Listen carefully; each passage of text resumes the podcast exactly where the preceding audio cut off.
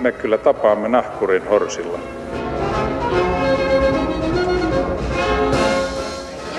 Mä sanoin, että minä juon nyt kahvia. Arvoisat vesipedot ja maakravut, tervetuloa taas Romansatsin tutkimusalukselle.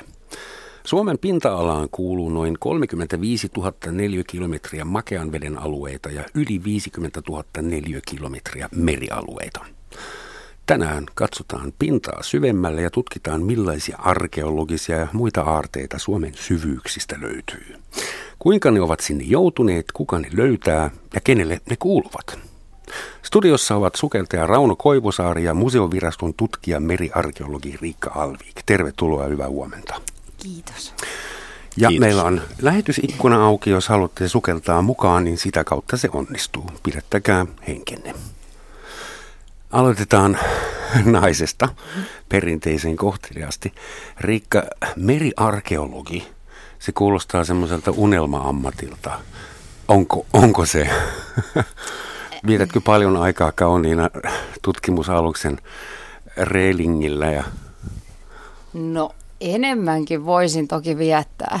Itse asiassa täytyy sanoa, että toi meidän saaristo kesällä on aika huikea.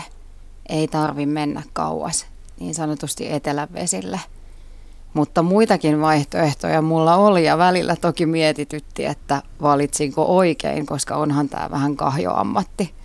millä tavalla meriarkeologi on kahjoammatti? sillä lailla tietenkin, että ihan täytyy myöntää kyllä, että joskus ihan, ihan tällaiset käytännön syyt, että näissä reissuissa ja lähtemisissä on ihan aikamoinen järjestely ja joskushan se on sitä, että, että itse siellä kohteella ollaan 15 minuuttia ja tehdään päivätolkulla ja tuntitolkulla duunia, että päästään sinne ja tämä tavaran määrä, mitä me roudataan sinne pelikentille on aika, aika massiivinen. Et toki voisi niin, niin sanotusti helpommallakin päästä, mutta sitten toisaalta nämä tällaiset kenttäreissut ja muut, ihan jo se, että on tuolla niillä autenttisilla paikoilla, niin ne on sitten taas sellaisia, talvella muistaa, miksi tätä tekee.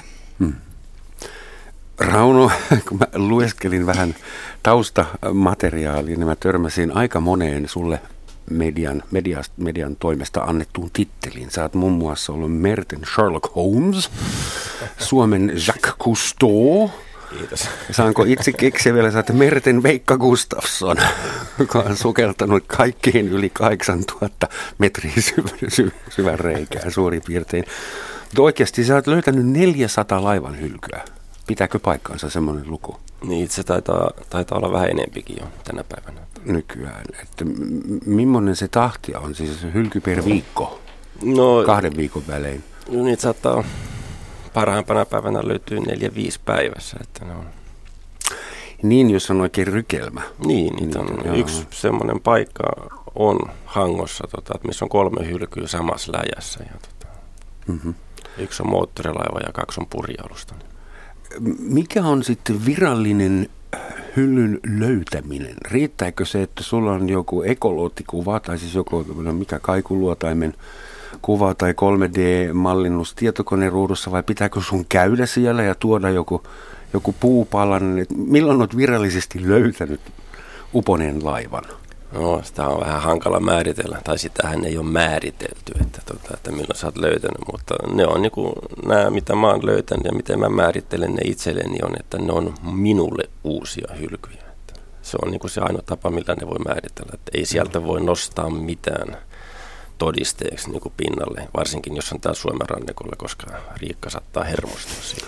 Ajaa, siis valokuvia saa ottaa. No valokuvia joo, hommasin kameran tämän takia viime vuonna. Just, mutta sanoit, että ne oli sinulle uusia hylkyjä, mutta oli kai myös niin, että ne ei ollut vielä yleisesti tiedossa tai missään kartassa piirrettynä tai rekisteröitynä. No joo, ei mulla ole mitään muuta, mihin niitä voi verrata kuin museoviraston rekisteri. Että voihan se olla, että joku muu suomalainen on ne jo löytänyt ja pitänyt omana tietoa. Eikä vaan muistanut seuraavana aamuna mitään.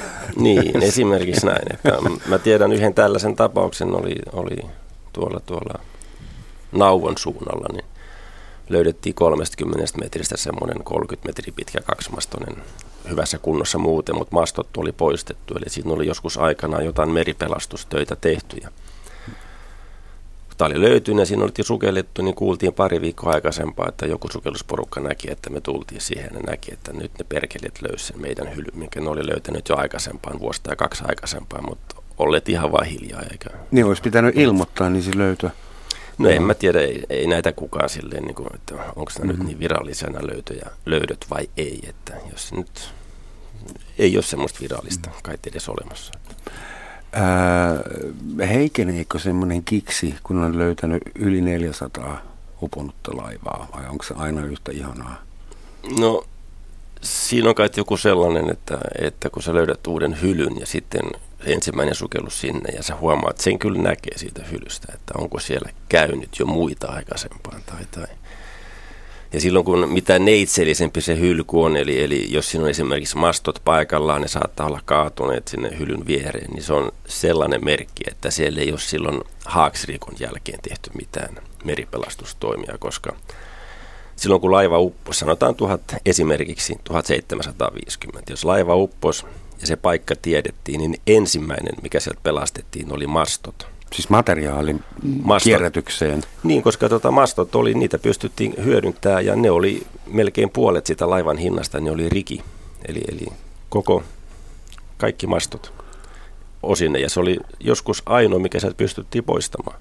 Jos mastot on paikalla, niin se on selkeä merkki siitä, että siellä ei tehty minkäännäköistä meripelastusta. Haudan ryöstöä ei tehty. Joo. No eikä se silloin vielä ollut haudan ryöstöä, joskus 300 vuotta aikaisempaa, mutta tota, sitten kun se löytyy tällainen paikka, se saattaa olla siellä niin kuin ihan päreinä se laiva siellä pohjassa, mutta siinä on tiettyjä merkkejä, niin kuin nämä mastot ja muut, että tota, niin ne on tietysti semmoisia mielenkiintoisempia, koska siellä on silloin kaikki ne tavarat. Kummasta ollaan enemmän kiinnostuneita niin kuin kummankin puolella? Itse laivasta vai sen lastista? Mikä on se jännä juttu? Kyllä se mun mielestä on se ihan se kokonaisuus, että ne on niin kuin sitä samaa pakettia. Et tietysti meriarkeologia tieteenalana voi olla jakautunut erilaisiin osa-alueisiin. Esimerkiksi laiva-arkeologia, jolloin se kiinnostus on usein kohdistuu nimenomaan siihen laivaan sellaisena teknologisena innovaationa. Laivahan on ollut usein se aikakautensa upein, hienoin, edistyksellisin innovaatio. Ja kun ajattelee jo satoja vuosia sitten näitä laivojen kantokykyjä, että miten johonkin 50-metriseen paattiin on voinut Satoja olla. tonneja. Joo, ja siis tonneittain tykkejä, 600 henkeä, 500 henkeä, hmm. niin onhan ne aikamoisia. Ja henkilökohtaisesti tilaa on ehkä jokaista ihmistä kohden noin neljä metri. Mutta sitten se laiva koostuu niin monesta asiasta, kun ajattelee, että se on ihmisten työpaikka, se on niiden asuinpaikka, siellä on niiden henkilökohtaiset tavarat, joita tosin normimimerimiehellä oli ehkä oli usein tosi vähän, mm. ehkä ne vaatteet. Se valkoinen ja... piippu. niin, joo, kyllä. Se oli muuten jännä esine siinä mielessä, että se oli harvinaisen tasavertainen. Sekä rahvas että aatelisto käytti niitä valkoisia piippuja, että nekin on aika hauskoja. Mutta sitten se voi olla se arkeologin aare, se voi olla joku aika pieni juttu, joku semmoinen, joka selviää oikeastaan vasta jossain laboratorion mikroskoopin alla, että mikä tämä juttu on, että en pysty tunnistamaan tätä. Ja se voi sitten avata jonkun ihan uuden tutkimuspolun, mutta kyllä me niin katsotaan sitä koko pakettia. Hmm. Rauno, mikä oli tähän asti sun omasta mielestäsi paras löytö? Pystytkö se edes laittamaan ne johonkin järjestykseen? No ehkä se on Ecuadorissa se kapitaana, koska se, että siellä oli silloin aikanaan, niin siinä on tehty monta. Silloin kun se upposi, niin sitä 40 vuotta yritettiin pelastaa ja siinä on ihan käsittämätön määrä hopeeta ja kultaa, mikä oli niin kuin salakuljetus lastina siinä. Sitten kun tämä laiva upposi ja selvisi, että siinä on salakuljetettu kaksinkertainen määrä kulta ja hopeaa, mitä siinä oli niin kuin virallisena lastina. Niin ensimmäiseksi hirtettiin sitten niin kuin vastuulliset henkilöt ja sitten yritettiin aloittaa meripelastustoimet ja, tota, ja, ja niitä jatkettiin noin 40 vuoden ajan, jonka jälkeen se unohtui. Ja, tota. Sitten paikalle tuli amerikkalaiset 2000-luvun alussa tai 1990-luvun loppupuolella ja ne oli siellä useamman vuoden ja tota, ne ei ikinä oikein saanut selvitettyä sitä, että, että tota, ne löysi yhden hylyn ja sanoi, että tämä on se hylky.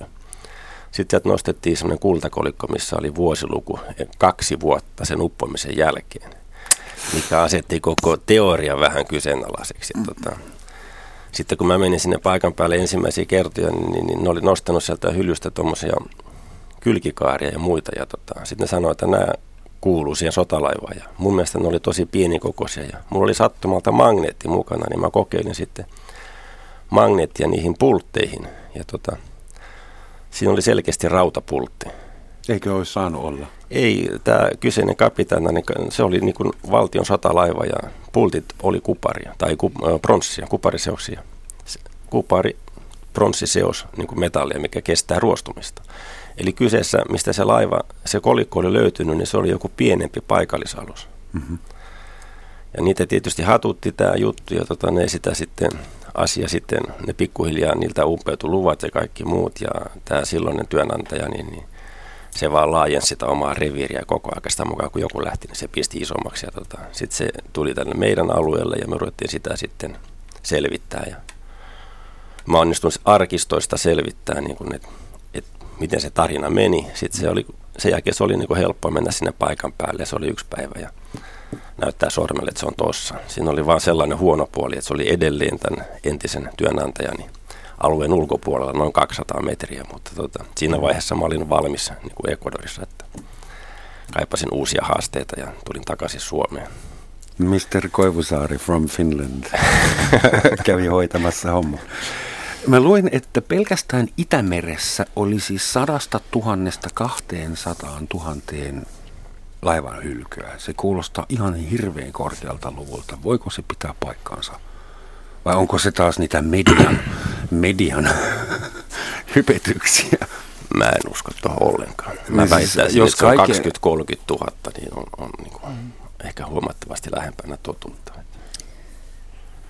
Joo, kyllä se hukkumis- tai tällaisten haaksirikkojen tilasto, niitä ei ole tietenkään tilastoitu kautta aikojen, mutta Ruotsi esimerkiksi aloitti meripelastustoiminnan 1700-luvun alkupuolella just tuosta samasta syystä, jonka mm. Rauno sanoi, eli ne takilat oli niin arvokkaita, pyrittiin pelastamaan ne ja silloin myös aloitettiin tällainen tilastointi esimerkiksi just tuossa Suomenlahdella. Mm. Mutta sitten saattoi olla sellaisia hetkiä, niin kuin just tuossa, me olemme nyt lähdössä tänään sinne Jussarööhön, että yhden myrskyn aikana voi upota vaikka 40 laivaa tai siis kymmeniä aluksia joka tapauksessa, että et, mutta että siis joo, kyllä tuo luku kuulostaa aika isolta siihen liikenteen volyymiin nähden, mutta toki se liikenteen volyymi on ollut iso. Ja ehkä siihen on laskettu tosi pienetkin alukset Niin, se mukaan. vähän riippuu siitä, että yllättävän pienillä aluksilla mentiin kuitenkin yllättävän kauas. Esimerkiksi tämä suomalainen talonpoikaispurjehdus on myös voinut ihan tuonne Saksaan saakka ulottua 1700-luvulla, että – mutta että vaikea nyt ihan eksakteja Meinaan, jos pelkästään sanoa. Rauno on löytänyt yli 400, niin ei no joko, sä, joko sun duunit loppuu kohta tai sitten niitä on todella paljon. No kyllä niitä tulee joka vuosi lisää, että ei ne tota, ole silleen loppumassa. Se on ihan totta. Joka niin. vuosi löytyy uusia.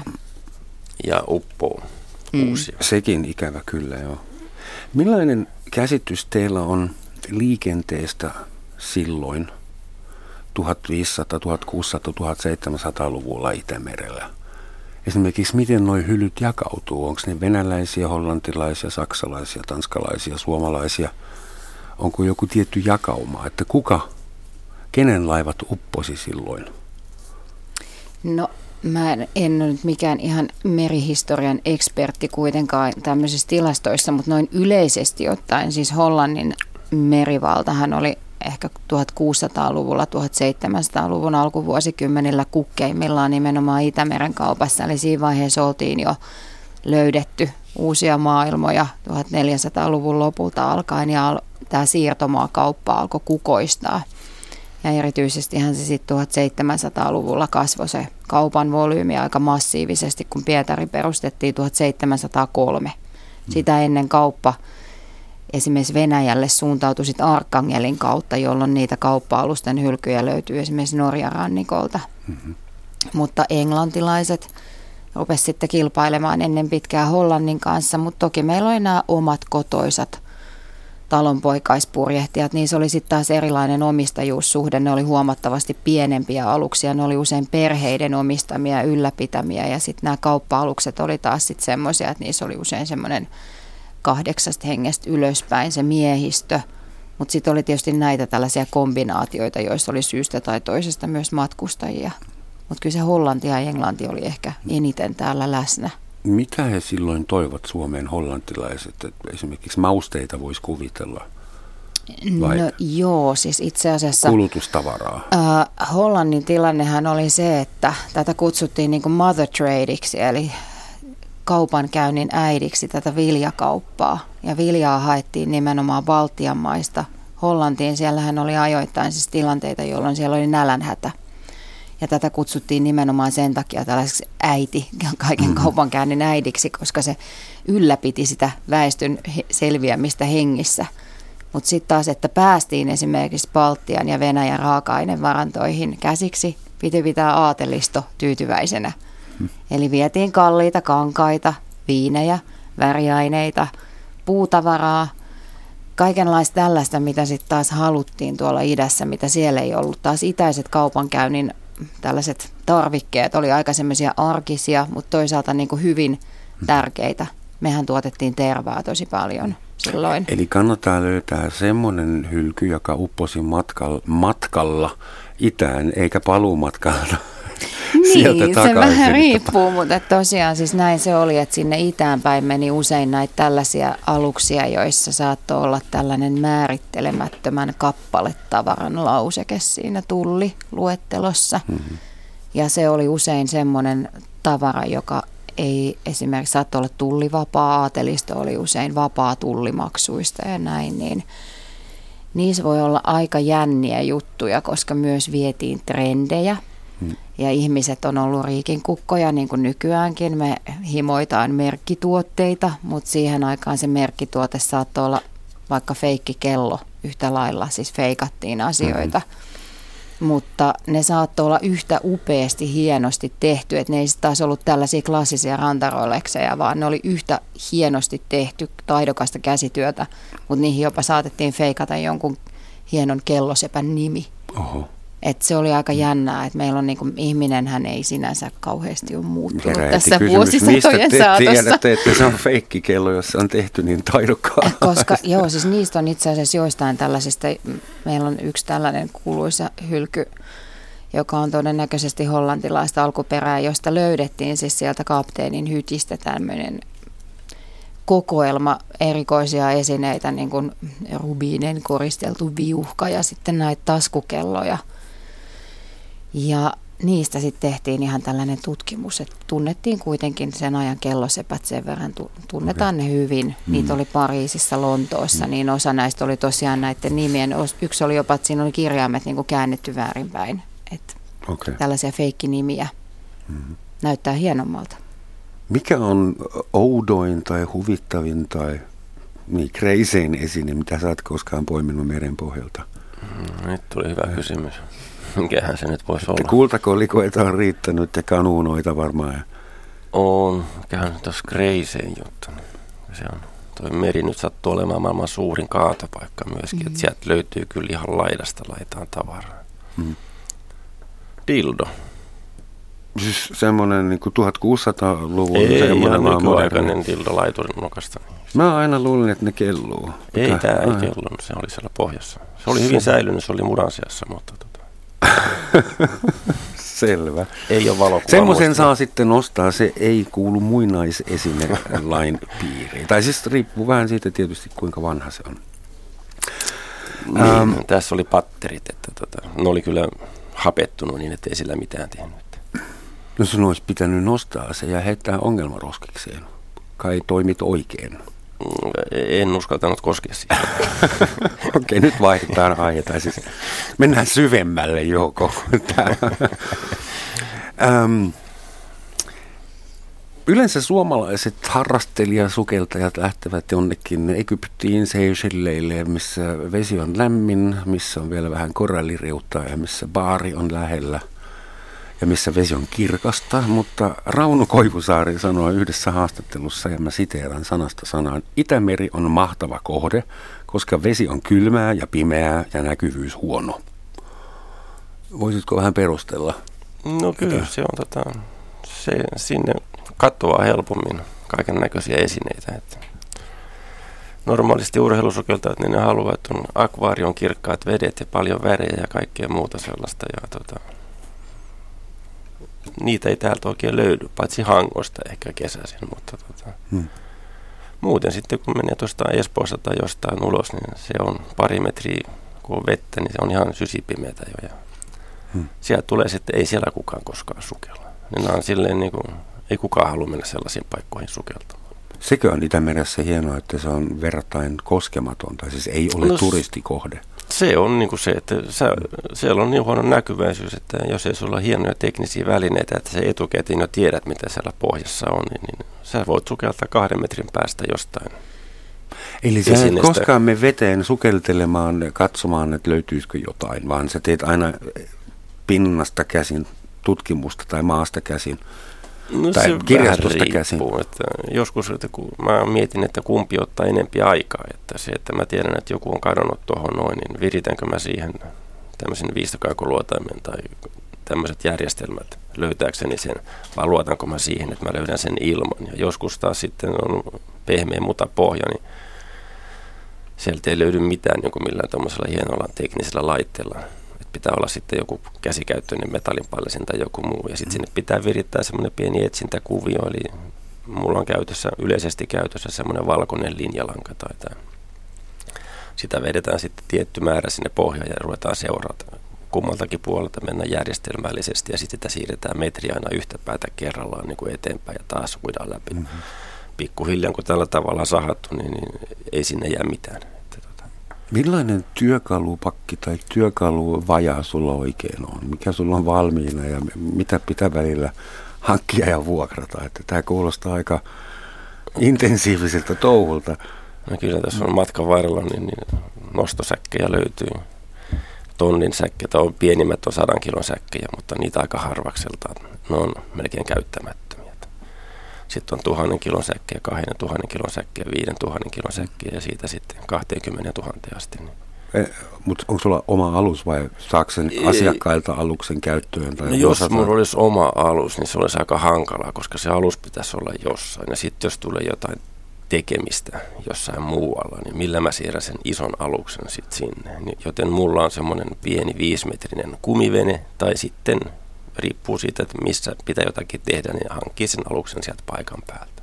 Just. Eli sun pitää olla nopea. Sulle soitetaan, tulee nostamaan hylky. Tai jotain muuta. Tai, tai jotain muuta. Niin. Ja sitten lennät paikan päälle. Kyllä. Sut viedään niin, se vähän riippuu. Mulla on yksi työkalupakki on Portugalissa tällä hetkellä, yksi on Chiilessä ja yksi on Suomessa. Okei, okay, just. ja sitten mua, silleen, niin kuin, että mulla on omat kompressorit ja painelmalaitteet ja hmm. niitä on useampia käytössä koko aika. Että mä en, jos jotakin hajoaa, niin en mä jää sitä itkemään tai ei tarvi. Niin, mutta vaihdat man, mannerta ja, ja jatkat homma. niin, esimerkiksi. Mm. Ilmeisesti sinullakin Riikka on sukelluskortti. Joo, Mä oon jo tässä sen, sellaiseen ikään päässyt, että mun, äm, siis minä ja kollegani ole, olemme niitä ensimmäisen sukupolven tutkimussukeltajia, eli yliopisto-opintojen lisäksi sitten suoritimme tällaisen tutkimussukelluskurssin koulutuksen tuolla Innofokuksessa Lohjalla. Ja sitä ennen esimerkiksi Suomen merimuseo tarjosi mulle ensimmäisen sukelluskurssin tuolla kaupallisella puolella. Täytyy sanoa toki, että se sukeltaminen meille on semmoinen työkalu, jota pitäisi ehdottomasti niin kuin päästä tekemään ja jumppaamaan sitä enemmän, että valitettavasti nämä meidän kenttäkeikat on niin kuin ollut tässä vuosien varrella vähenemään päin johtuen siitä, että rahoitusta tuolle tutkimukselle on aika vaikea saada. Ja se on aika kallista touhua tämä sukeltaminen. Niin, no se, se, kaikki on tietysti tosi suhteellista, että jos miettii jotain isoja rakennusprojekteja, niin se arkeologinen tutkimus siinä ohessa, joka sitten lakisääteisesti ehkä joudutaan tekemään, niin se on usein aika pieni rikka loppujen lopuksi siinä rokassa, että koska luontoselvityksiä täytyy yhtä lailla tehdä. Että mehän tehdään nykyään niin kuin virkatöinä paljon tällaisia lakisääteisiä selvityksiä ja tutkimuksia ja sitten meille kuuluu myös nämä yksityisten vesialueiden omistajien Esimerkiksi jos joku haluaa vaikka rakentaa laiturin ja siinä sattuu olemaan hylky, että tämmöisiäkin keikkoja joskus. Mm-hmm. Ja se on, voi olla aika mielenkiintoista. Siellä voikin löytyä yllättävä suojeluhenkisyys, että vau, mun rannas onkin tämmöinen vanhan purja-aluksen jäänne. Jatketaan kohta, mutta muistetaan nyt yhdessä, että tämä on Suomen yleisradio.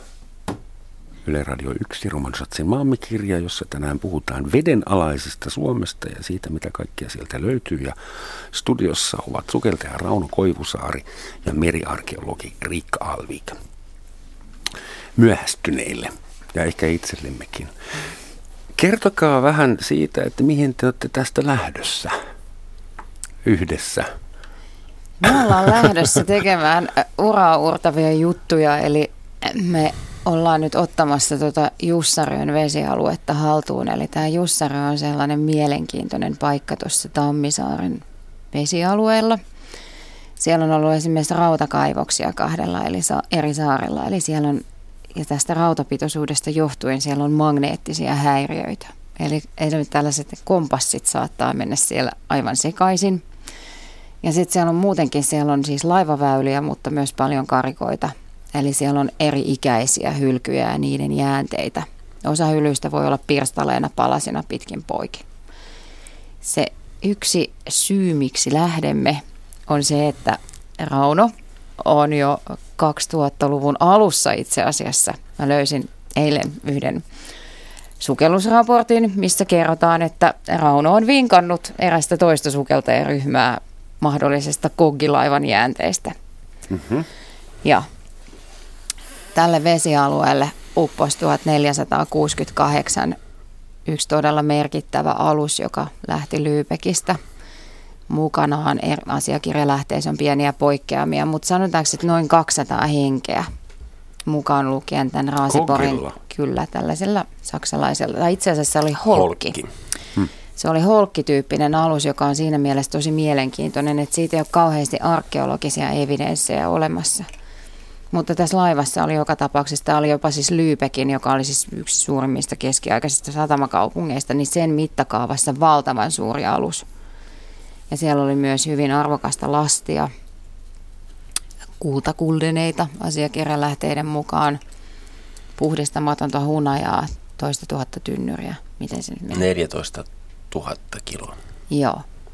Hmm. Mutta siis tynnyreitäkin on ollut ihan valtava määrä. Ja Hunaja se voisi olla jopa vielä nautintokelpoinen. No ei joo.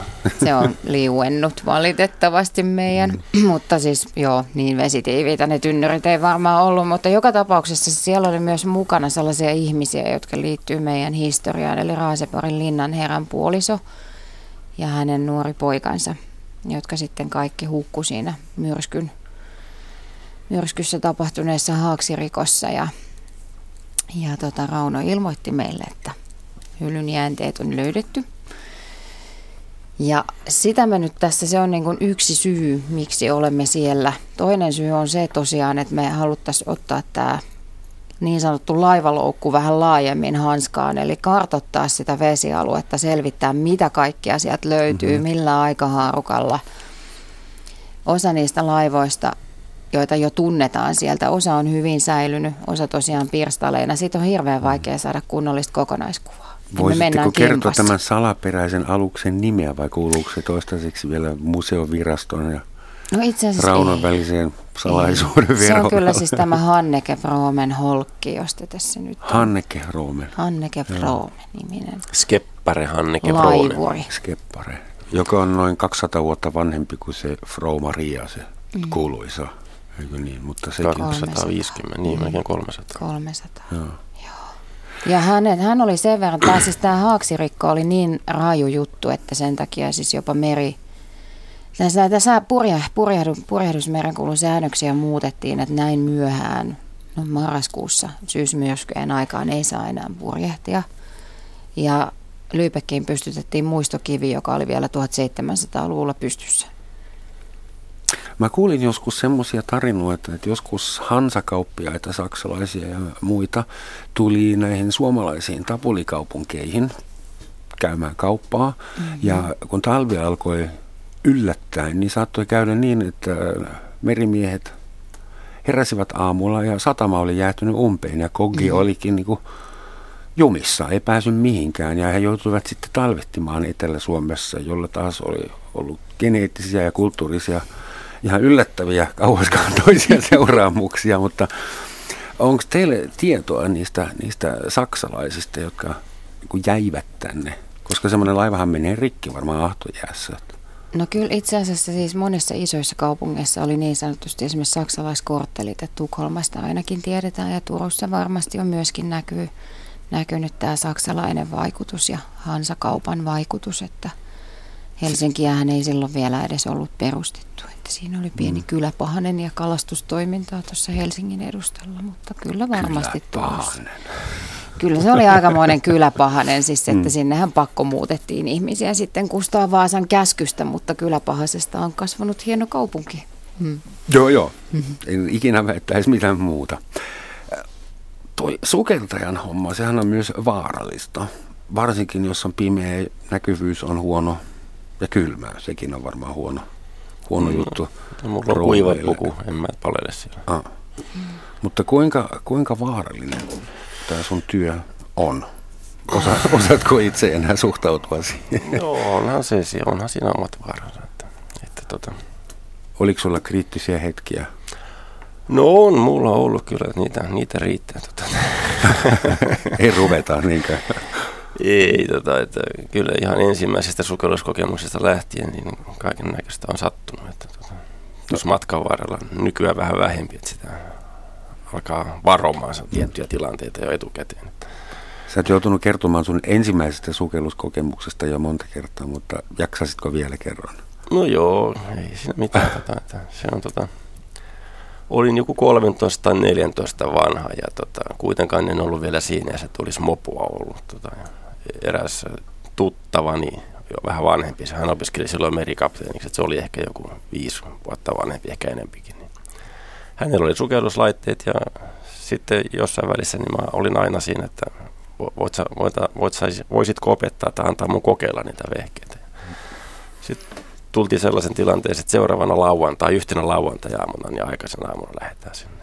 Mä sitten olin yhden kaverini kanssa siellä koputtamassa hänen oveen lauantai-aamuna, ehkä vähän ihan aikaisin, taisi olla seitsemän aikaa.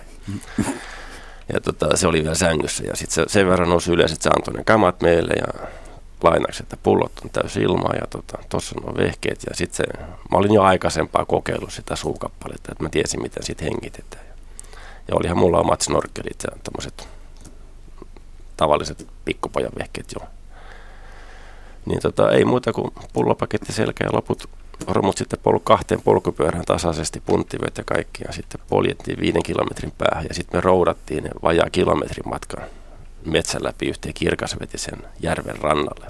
Meikojärvi kirkkonummella. Mä muistan vaan, että kun me oltiin siellä, niin kun päästiin perille, niin mä olin aivan loppu. Niin pelkästään niiden romujen kantamisesta sinne. Sitten siinä vaan maattiin selällä vähän ja katsottiin ylös ja tota, odotettiin, että hengitys tasantui. Sitten ei muuta kuin vähän aikaa meni, että taas alkoi virta palautumaan, niin ei muuta kuin kamat niska ja se märkä puku, neopreenipuku, niin, niin se oli aivan liian iso, mutta eihän me sitä älytty. Mm. Mutta sen verran älyttiin, että sitä oli turha puke päälle ja heitettiin se sinne Ouch. pois vaan. Ja tota, kustoosta oltiin sitten nähty, että sitten pantiin punttivyö ja punttivyö pullopaketti ja teepaita sinne alle ja tota, ladattu harppuuna ja mä hyppäsin sitten semmoiselta pieneltä kallion Alas kuin kivi. No kyllähän se, kun se neopreenipuku on kelluttava esine. Sen takia sulla on se punttivyö, että sä pääset balanssiin. Ja jos ei sulla ole sitä neopreenipukua, niin et sä tarvi sitä punttivyötäkään. Mutta kun kustoissa pantiin punttivyö, niin minä vetäisin punttivyön kanssa. Ja sitten vähän semmoiset kallion kielekkeeltä alas ja sinne mä rämähdin pohjaan jonnekin kahden kolmen metrin syvyyteen. Ei mulla ollut mitään syvyysmittareita kun ei niitä osattu käyttää. Niin tota, sitten tuli muta pohja ja se, se lämmin vesi oli siinä ensimmäisen metrin alueella ja sitten se seuraava metri oli jääkylmä ja se mm. iski kyllä niin kuin takaraivoon oikein. Niin kuin, silmät tuli varmaan teevarin kokoiset.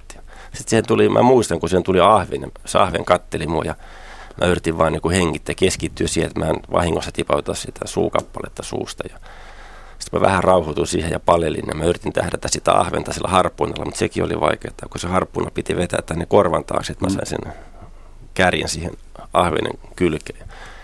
Sitten mä tajusin vaan, että nyt täältä täytyy päästä pois. Hän on ahvenen nolla ja yritin nostaa ylöspäin ja sehän littas mut sinne pohjaan se punttivyyn, että mä olin kont- konttaavassa asennossa siellä itse asiassa. Jotenkin mä sain niin kuin, sen verran pääsin ylöspäin kauheasti räpylöitä potkimalla, että tota, pääsin niin kuin melkein sinne ylös ja uh. Huusin sille kaverille siinä, että auta.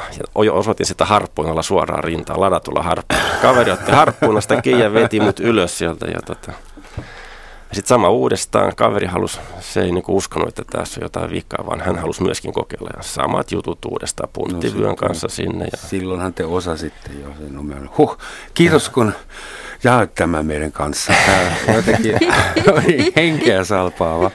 Erään ahvenen onnellinen päivä. Joo, kyllä siinä sitten, mä muistan kanssa, kun maattiin sitten, tummattiin, että tämä oli tässä, niin tota, maattiin sitten sinne, niin taas katseltiin sitä aurinko ja heilutettiin päätä kyllä tämä sukeltaminen, tämä on sitten vasta isojen poikien homma. Että. Kaikki sukeltajat aina sanoo haastattelussa, että vettä pitää kunnioittaa ja sä opit sen heti ekalla, ekalla yrittämällä silloin. No, pitihän sitä kokeilla.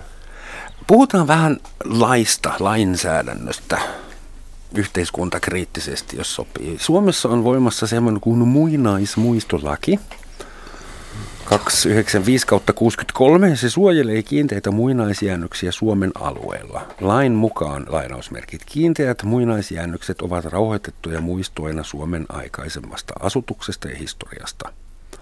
Ja niin edespäin. Mä, ensimmäinen kysymys on kiinteät muinaisjäännökset. Siis onko Itämeren pohjalle uponut laiva kiinteä muinaisjäännös? No. Sehän on mitä liikuteltavin periaate, ainakin oli ennen kuin uppos. Niin, oli ennen kuin uppos, joo. Siis tässähän on itse asiassa tuossa muinaismuistolaissa on oma lukunsa laivalöydöt. Ah. Siellä on oma luku laivalöydöistä, joka, mutta sitten toisaalta niin kun, nämä kyllä rinnastetaan kiinteisiin muinaisjäännöksiin, koska ne eivät enää liiku. Hmm. Eli ne on tavallaan siis näin niin kuin arkeologin silmissä, että jos kaivan maalla – talon pohjaa, niin ei toi laivalöytö siitä sinänsä niin kuin kauheasti eroa mm. mihinkään. Mm. Mutta tästähän me ollaan just tätä pohdittu esimerkiksi, jos miettii kansainvälisiä suojelusäännöksiä, esimerkiksi Unescoa, joka on siis YK-alainen järjestö, joka jossain vaiheessa ei niin kuin ajatellut esimerkiksi, että maailmanperintökohde voisi olla veden alla, koska hyllyt ovat movables, mm-hmm. eli liikuteltavia, mikä ei tosiaankaan kyllä niin kuin pidä paikkaansa. Mutta mutta tota, joo, muinaismuistolaki suojelee laivalöydöt. ainakin jossain vaiheessa kaavailtiin vedenalaista UNESCO maailman perintöaluetta. Eikö näin niin, ollut? Itse asiassa siis Suomenlinnahan on yksi Unescon maailmanperintökohteista ja kollegani Minna Koivikko tekee juuri, tai on juuri saanut väitöskirjansa tästä tehtyä aiheesta kierrätys ja liittyy olennaisesti siihen, että Suomenlinnan vedenalaiset muinaisjäännökset on kartotettu. Ja siellä on ihan valtava määrä kaikenlaista, niin kuin Rauno sanoi, Itämeri, meri, vesialueet, jättimäisiä kaatopaikkoja, niin siellä on ihan tästä kaatopaikka-osastosta alkaen laivan hylkyihin ihan kaikenlaista. Sadoilta, purjehdusesteitä, purjehdusesteitä, vaikka mitä, että se variaatio on vielä aika iso. Mm. Ja sitten vielä sitten, mikä on mielenkiintoista, että siellä on esimerkiksi tuosta itsenäisyyden alkuvaiheesta, niin lähestulkoon talon kokoinen tällainen hirsiarkkupato siinä lähellä tuota vesikko sukellusvenettä. Mikä ei tietenkään, eihän ihmiset tiedä, että se on siellä, ei se näy mihinkään, mutta se on tosi vaikuttava, massiivinen rakenne. Niin näitä niin kun nämä haluttaisiin saada kimppaan ihan samalla lailla, kun me ajatellaan sitä hylkyä osiensa summana – niin esimerkiksi Suomenlinna myöskin niiltä vedenalaisilta osiltaan on se osiensa summa. Kuka omistaa arkeologisen löydön, joka on merenpohjassa, jos se on Suomen poliittisella alueella? Kansainvälisiä vesistöjä ei Itämeren alueella vielä enää ole, ymmärtääkseni. No, vai? Jonkun verran on. Lähinnä on näitä talousvyöhykkeitä. Rauno, Rauno löysi mm. sen Hanneke Roomeen ja ilmoitti teille, niin miten te jaatte sen, sen löydön? No, se menee näin. merimuseolle nykyisen lainsäädännön, tai museon virastolle. Niin, tai itse asiassa se on ihan kirjaimellisesti katsoen, se on niin Suomen valtion omaisuutta. Eli tämä Eikö se ajatus... olla Suomen kansanomaisuutta? Nimenomaan. Siis tämä ajatushan on se, että ne on yhteistä kulttuuriperintöä, jolloin nämä niihin liittyvät asiat ei voisi päätyä esimerkiksi yksityisiin kokoelmiin tai hyödynnettäviksi taloudellisesti siinä mielessä, että joku voisi vaikka sitten, että ne voisi päätyä vaikka tuonne antiikkimarkkinoille tai laittomille markkinoille, mitkä on aika isot kuitenkin kansainvälisessä mittakaavassa. Että ne on niin meidän kaikkien yhteistä omaisuutta, joka, jota esimerkiksi voidaan sit esitellä vaikka kansallismuseossa tai merimuseossa tai kiertävissä näyttelyissä ympäri maailmaa. Ja sitten tähän merelliseen kulttuuriperintöön liittyy vielä hirveän vahvasti tällainen kansainvälinen aspekti. Eli se, että se niin laiva... hollantilaisetkin voisivat sanoa, tai Kyllä. saksalaiset, hei se on meidän laiva. Kyllä, ja se itse asiassa tänne. se pyrkimys on se, että me oikeastaan niin kuin vähän tällä EU-alueella kimpassa alettaisiin enemmän huolehtia näistä tästä yhteisestä kansallisesta omaisuudesta, että sehän voi olla niin, että meillä on täällä hollantilainen alus, jossa on vaikka esimerkiksi tämä Frau Marian tapaus, niin jossa on Venäjän aatelistolle, aateliston tilaamia asioita. Tosin he saivat kyllä aika ison osan siitä tavarasta loppuvierestä takaisin, kun katsoo näitä huutokauppaluetteloita. Että siinä vähän jopa ohiteltiin näitä sen ajan meripelastussäännöksiä, että kun vaatimukset olivat kovat ja Katariina ja Kustaa kolmas ovat ser, olivat serkuksia, niin tässä tätä kansainvälistä diplomatiaa on harjoitettu jo silloin. Mutta hetkinen, pakko kysyä, että mitä semmoinen mies kuin Rauno Koivusaari saa tässä prosessissa? Kuka kattaa sun kulut ja kuka maksaa sulle palkion? Mm, Jos kaikki kuuluu valtio, Suomen valtiolle, saako, antaako Suomen valtio sulle sitten palkion jokaisesta löylitystä? Ei Suomen valtio anna mitään. Että se on, tota, Suomen valtio ei anna Suomen vesialueella tapahtuneesta löydöstä niin yhtään mitään, jos ei siitä ole etukäteen sovittu. Mm-hmm. Mutta e- ei englantilaiset, hollantilaiset tai monet muut maat, niin, niin jos aluksen omistaja tai lastin omistaja on tiedossa, niin ei se siirry automaattisesti valtiolle. Esimerkiksi, jos mä oon oikein ymmärtänyt ja oikein muistan, niin Frau Maria niin, niin, tai, tai kaikki Englannin sotalaivat muun muassa, niin on edelleen Englannin omaisuutta. Ei ne myönnä niille, tota, että jos joku on haaksirikkoitunut Ruotsin rannikolle tai Suomen rannikolle, niin tota, ei, ne, niin kuin, luovu, ei se ole niin kuin itse, itsestäänselvä asia, että se on nyt mm-hmm. niin kuin Suomen valtion omaisuutta heidän mielestään, mutta tota, ei näitä asioita ole koskaan lähdetty puimaan. Mutta siis onko sä sitten eräänlainen idealisti tässä tapauksessa vai rahoitatko näitä, näitä Suomessa tehtyjä löytöjä niin sitten jossain Etelä-Amerikassa? Kun Ei Rahakeikoilla sitten vai? taas. Siellä mä oon tehnyt sopimuksen valtion kanssa ja, ja silloin kun mä olin Ecuadorissa, niin, niin, niin, niin siellä tota, taas mä tein töitä eräälle toiselle henkilölle, jolla oli sopimus Ecuadorin valtion kanssa ja se on ihan yleistä Hmm. niin kuin monessa paikassa ympäri maailmaa, että, koska siellä tilanne on kaoottisempi siinä mielessä, että jos tämmöinen hylky löytyy, niin siellä tapahtuu sitä hylkyrosvoista niin kuin isossa mittakaavassa ja se tapahtuu sillä tavalla, että siitä ei jää sitten mitään niin kuin tutkittavaa. Siellä mm-hmm. käytetään dynamiittia ja kaikkea muuta. Ja, ja se, miten minä taas olen tehnyt kaikki nämä projektit, niin jokaisesta tehdään jonkunnäköinen raportti, piirustus tai joku muu. Vaikka mm. sieltä sitten poistetaankin ne, niin kaikki tehdään niin kuin by the book.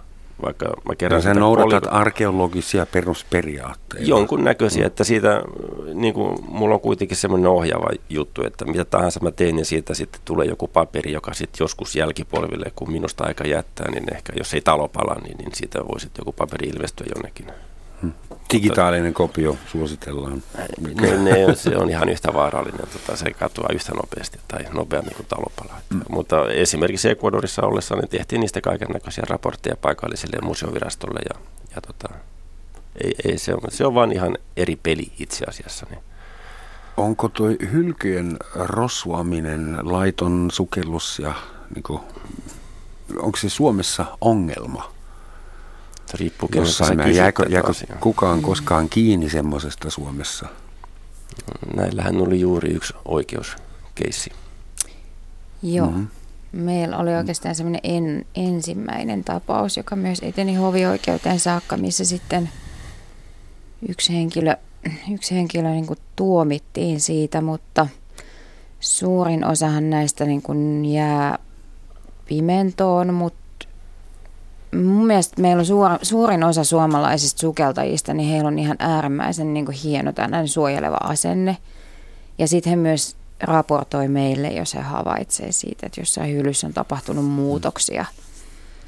Et esimerkiksi tämä hollantilainen hylky, mistä nyt sitten oli tuossa aikaisemmin keväällä aika paljon, tai todennäköisesti hollantilainen tällainen sota-alus, josta itse asiassa mielenkiintoinen sivujuone, kun sanoit, että monet valtiot katsoo, että heidän sota-aluksensa tai laivastonsa alukset tai tiettyjen kauppakomppanioiden alukset ovat heidän valtioidensa omaisuutta, niin näinhän se usein on. Eli sotalaivojen kohdalla esimerkiksi lippuvaltio omistaa sen, omistaa sen aluksen, mutta tuo muinaismuistolaki määrittää laivalöydölle sadan vuoden iän, eli uppoamisesta sata vuotta, niin silloin, Muuttuu silloin muinaisesineeksi. kyllä hänestä tulee muinaisjäännös. Mutta kyllä sitä, sitä valitettavasti sellaista niin hylkyjen, esimerkiksi näiden yksit, sellaisten esineiden nostamista tapahtuu. Ja mehän ei niin toisten ihmisten pään sisälle nähdä, että mikä se motiivi on. Halutaanko se posliiniastia vaikka sinne omaan kirjahyllyyn muistoksi vai myydäänkö se eteenpäin. Ei me, ei me voida oikeastaan lähteä sillä spekuloimaan, mutta meille se on semmoinen, että se laivan tarina, että jos siellä on ne palapelin palaset vähän sekaisin, mutta ne saattaa olla lähes kaikki siellä – niin joko ottaa sieltä palapelistä niitä paloja pois, jolloin se löydön tulkinta, kaikki se, mikä siihen liittyy, niin se voi olla jopa harhaanjohtavaa, tai sitten ne palaset tosiaan jää niin kuin ikuisiksi ajoiksi puuttumaan. Sitten laivoissa usein on myös näitä ihmisjäänteitä, että niissä on myös tämä hautapaikka-aspekti. Niin- Pieteettiaspekti. Mm pieteetistä puheen ollen, anteeksi, meidän täytyy vielä Rauno palata, ja sä vastasit äsken niin diplomaattisesti, että mä ihan pe- pehmennyin. Et, niin mä en vieläkään oikeasti ymmärtänyt, niin kuin, kuka sulle maksaa, koska sehän on kallista touhua käydä etsimässä laivan hylkyjä ja käydä vielä löytämässä niitä kaiken kukkuraksi. Niin kene, kenelle sä kirjoitat laskuja? Eihän mun tarvi kirjoittaa kenellekään laskuja. Jos se on semmoinen addikti, että tota, sun on pakko selvittää joku juttu. Tota, että, ja, ja mä oon ehkä päässyt vähän muita pidemmälle siinä, että niin kokemuksen kautta ja, ja opiskellut tätä alaa, kasvanut tuolla saaristossa, niin, niin mulla on jo erilainen näkemys monesta eri asiasta. Ja kun mä luen sen tarinan, sen Haaksirikkon-raportin, niin mä pystyn sieltä välistä lukemaan niitä asioita aivan eri tavalla kuin, kuin esimerkiksi sinä lukisit sen. Aivan varmasti. Ja, ja, ja, ja se taas sitten on semmoinen, niin kuin, että kun kaikki olettaa, esimerkiksi tämä Hanneke Vromenholkki, niin siitä on kirjoitettu, että se on uponnut tonne, tonne huomattavasti pidemmälle länteen. Mikä tämä paikka on tämä, hiittisten mm. edustalle. Mm. Ja, ja se ei ollut koskaan niin kuin mulla. Mä mietin heti, että kun mä luin sen, mulla on se ta, semmoinen tapa, että mä luen sen kertomuksen kerran, toisen kerran, kolmannen kerran, neljännen kerran. Sitten mä rupean tekemään muistiinpanoja, että mitä tämmöiset pienet lauseet pitää sisällään ja tulkitsen niitä omalla tavalla. Ja mä päädyin sitten taas tähän, tähän nykyiselle paikalle. Ja aikaisempaa se oli niin kuin enempi virallinen, että se on hiittisten ulkopuolelle haaksirikkoitunut. Ja nyt se löytyy täältä. Tää. Niin, niin, tämä, tämä on joku semmoinen, että kun mä pystyn sen selvittämään, niin sitten mun on pakko mennä ja todeta, että... Onko se on, nyt varma, se, että se löytyy sieltä? On se. löytynyt jo vai onko löytynyt se löytymässä? Jo. Se on löytynyt. Se. Sieltä otettiin vain dendronäytteet viime vuonna väärästä hylystä. Että tota, se ei ollut se paikka, mitä mä sanoin. Dendro? Puuta? Vai mitä? Dendrokronologinen puunäyte. Siitä pystytään, otetaan jostain tietystä puukappaleesta otetaan semmoinen näytepala ja se, sitä sitten... Vuosirenkaiden perusteella voidaan ajoittaa. Ajoittaa se, se okay. ja tota, Siinä oli tämä hylky, mistä mä tein sen ilmoituksen, niin läheltä siitä löytyi toinen hylky ja sitä epäiltiin myöskin keskiaikaiseksi. Mutta silloin kun sitä mm-hmm. tentronäytettä oltiin sieltä ottamassa, niin siellä oli paljon epäonnea ja tota, sitten museovirasto päätyi ottaa näytteet vaan siitä yhdestä paikasta, ei tästä, mm. mistä mä sen varsinaisen ilmoituksen tein. Ja tota, tentronäytteet viittasivat sitten, että se toinen hylky on, on, on 1700-luvulta, eli 250 vuotta nuorempi. Mm vierekkäin makaa. Niin, mm. mutta nyt ollaan menossa tänne, tänne varsinaiselle, minkä mä ilmoitin jo 2015. Niin, niin. Hmm. Mitä semmoiselle hyllylle, joka nyt löytyy ja on mielenkiintoinen, mitä sille tapahtuu? Mikä se prosessi nyt on? Nyt sitä käydään tutkimassa kaikilla tieteellisillä tavoilla ja suojelemassa ryöstäjiltä, mutta nostetaanko se? Ja kuka päättää siitä? Hirveän harvoin me pyst- päästään sellaiseen tilanteeseen, että me voitaisiin esimerkiksi nostaa kokonainen hylky. Et esimerkiksi mä olin just viime viikolla UNESCO-kokouksessa, jossa ruotsalaiset kollegat totesi, että he eivät tekisi Vaasalaivan nostoa enää uudestaan. Että jokaisella valtiolla on ikään kuin kerran mahdollisuus tehdä tämä tällainen isompi operaatio ja Vaasalaivahan nostettiin. Sehän oli osin myös laivasto-operaatio jo 60-luvulla. Sitten taas Mary Rose, joka on Englannissa Portsmouthissa, siellä on upea, hieno museo nyt on juuri itse asiassa on nyt hetkisen kiinni, mutta se avataan kohta niin, että ihmisillä on mahdollisuus nähdä tästä hylystä ne isot kappaleet ja siitä on nostettu varmaan kymmeniä tuhansia esineitä, jotka kertoo siitä Henri kahdeksannen ajan ihan arjen elämästäkin. Siellä on niin kuin eri työ, erilaisten ammattikuntien edustajien esineistöä, arkiesineistöä siitä laivaelämästä, ihan, ihan kaikkea. Että se on valtava semmoinen retrospektiivi just siitä Tudorien ajan. Mm, mitä enemmän löytyy, sitä enemmän pitää rakentaa museotilaa. Niin ja museot on aika kalliita ja sitten just tää, itse asiassa tämä hylkyjen nostohan ei itse asiassa ole se kallein vaihe, vaan se on se konservointiprosessi. Joka Kaikki kestää se kestää, vuotta. joo, hmm. siis että Vaasan laivan konservointihan on edelleen kesken ja se on nostettu hmm. 61. Olen käynyt sitä katsomassa. Ja se on kyllä upea, kannattaa käydä katsomassa, että kyllä sitä, kyllä sitä jaksaa ihailla. No Mutta, on hyvä muistaa, että se Vaasalaiva ei ollut kyllä varsinainen laiva, vaan sehän niin, oli sehän, sehän oli aktiivipalveluksessa karikoidusti näin 25 minuuttia, eli siis uppos Sitä ei kauheasti tarvinnut mm. käydä etsiskelemässä. Ei. No, ei. Eikö sen maasto törröttänyt vielä? Kyllä, kaatumisen jälkeen sitten maasto pinnalle. Mm. Joo. Joo. Tuota, meillä on pari minuuttia aikaa. Fantasioikaa vapaasti. Mikä olisi parasta mitä teille voisi ammattimielessä tapahtua? Mihin teidän pitäisi törmätä meren pohjassa? Mikä, minkä pitäisi löytyä Itämeren pohjasta, että se olisi teille se Miksi tut, tut tai siis niin, ylipäätään. Saa lähteä pois Itämerestä. Nyt saa lähteä Seychelleille. tota, mä kyllä sanoisin oikeastaan, että mulla ei ole mitään tällaisia haaveiden hylkyjä. Mä oon, kiitos Raunonkin, päässyt tutkimaan Frau Maria, joka on mun yksi semmoinen, että mä oon päässyt vähän siellä myös innovoimaan näiden analyysien ja kaikenlaisten näyteputkieni kanssa. Ja sieltähän on löytänyt vaikka mitä, viinirypäleitä, ihan siis vielä semmoisia tunnistettavia kahvipapuja. Nämä on niitä mun aarteita. Nyt tietysti mm. odotan mielenkiinnolla näitä tämän sota-aluksen hylyn tutkimuksia. Että kyllä niitä, ne voi olla pieniäkin juttuja, mutta et kyllä ne, mä oon niinku saanut olla jo niiden haaveideni äärellä. Mulla on okay. muutama keissi, mitkä mä haluaisin avata uudestaan. Onko sulla Nyt... haaveita jäljellä? No eipä juuri, mutta mulla on yksi hylky kesken tuolla Etelä-Amerikassa ja se on semmoinen kuin Balbaneer, 21 metriä vettä, 22 riippuu millä korkeudella toi vuorovesi on. Tai sehän nousee siinä useita metrejä, mutta siellä sukelletaan vaan kuin on low tide. Niin se, että mä saisin sen, siinä on 30, 300 000 kulta- ja hopeakolikkoa. Selvä, se kuulostaa kunnon motivaatiolta. Eiköhän se Se hylky on jo paikannettu suurin piirtein. Me löydettiin kanunat, mitkä siitä tungettiin yli laitan silloin, kun se teki kuolemaa tai oli uppoavassa tilassa. Okei, okay. jäljellä ollaan. Joo, se on ihan seuraavaa sitä. Mitä sukeltajille, tehän olette molemmat sukeltajia sertifioituja, mitä sukeltajille pitää toivottaa? Onko teillä joku semmoinen, älkää huku työhösi? Niin, teillä... turvallisia sukelluksia ja semmoisia, niin että ei saa myöskään lumoutua liikaa, mutta voi ottakaa niitä valokuvia ja katselkaa, ihmetelkää. Odotamme, mitä teidän seikallunne tuovat meille. Kiitoksia ja näkemiin. Kiitos. Kiitoksia.